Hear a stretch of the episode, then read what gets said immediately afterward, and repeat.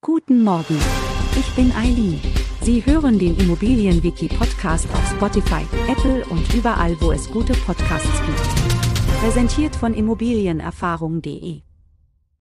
Heute befassen wir uns mit dem Begriff Liquidität.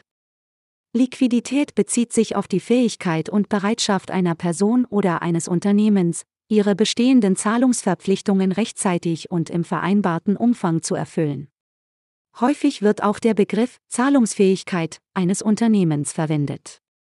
Wenn wir von einer liquiden Person sprechen, meinen wir jemanden, der genügend sofort verfügbare Mittel, also Zahlungsmittel, hat, um zum Beispiel ausstehende Rechnungen zu begleichen.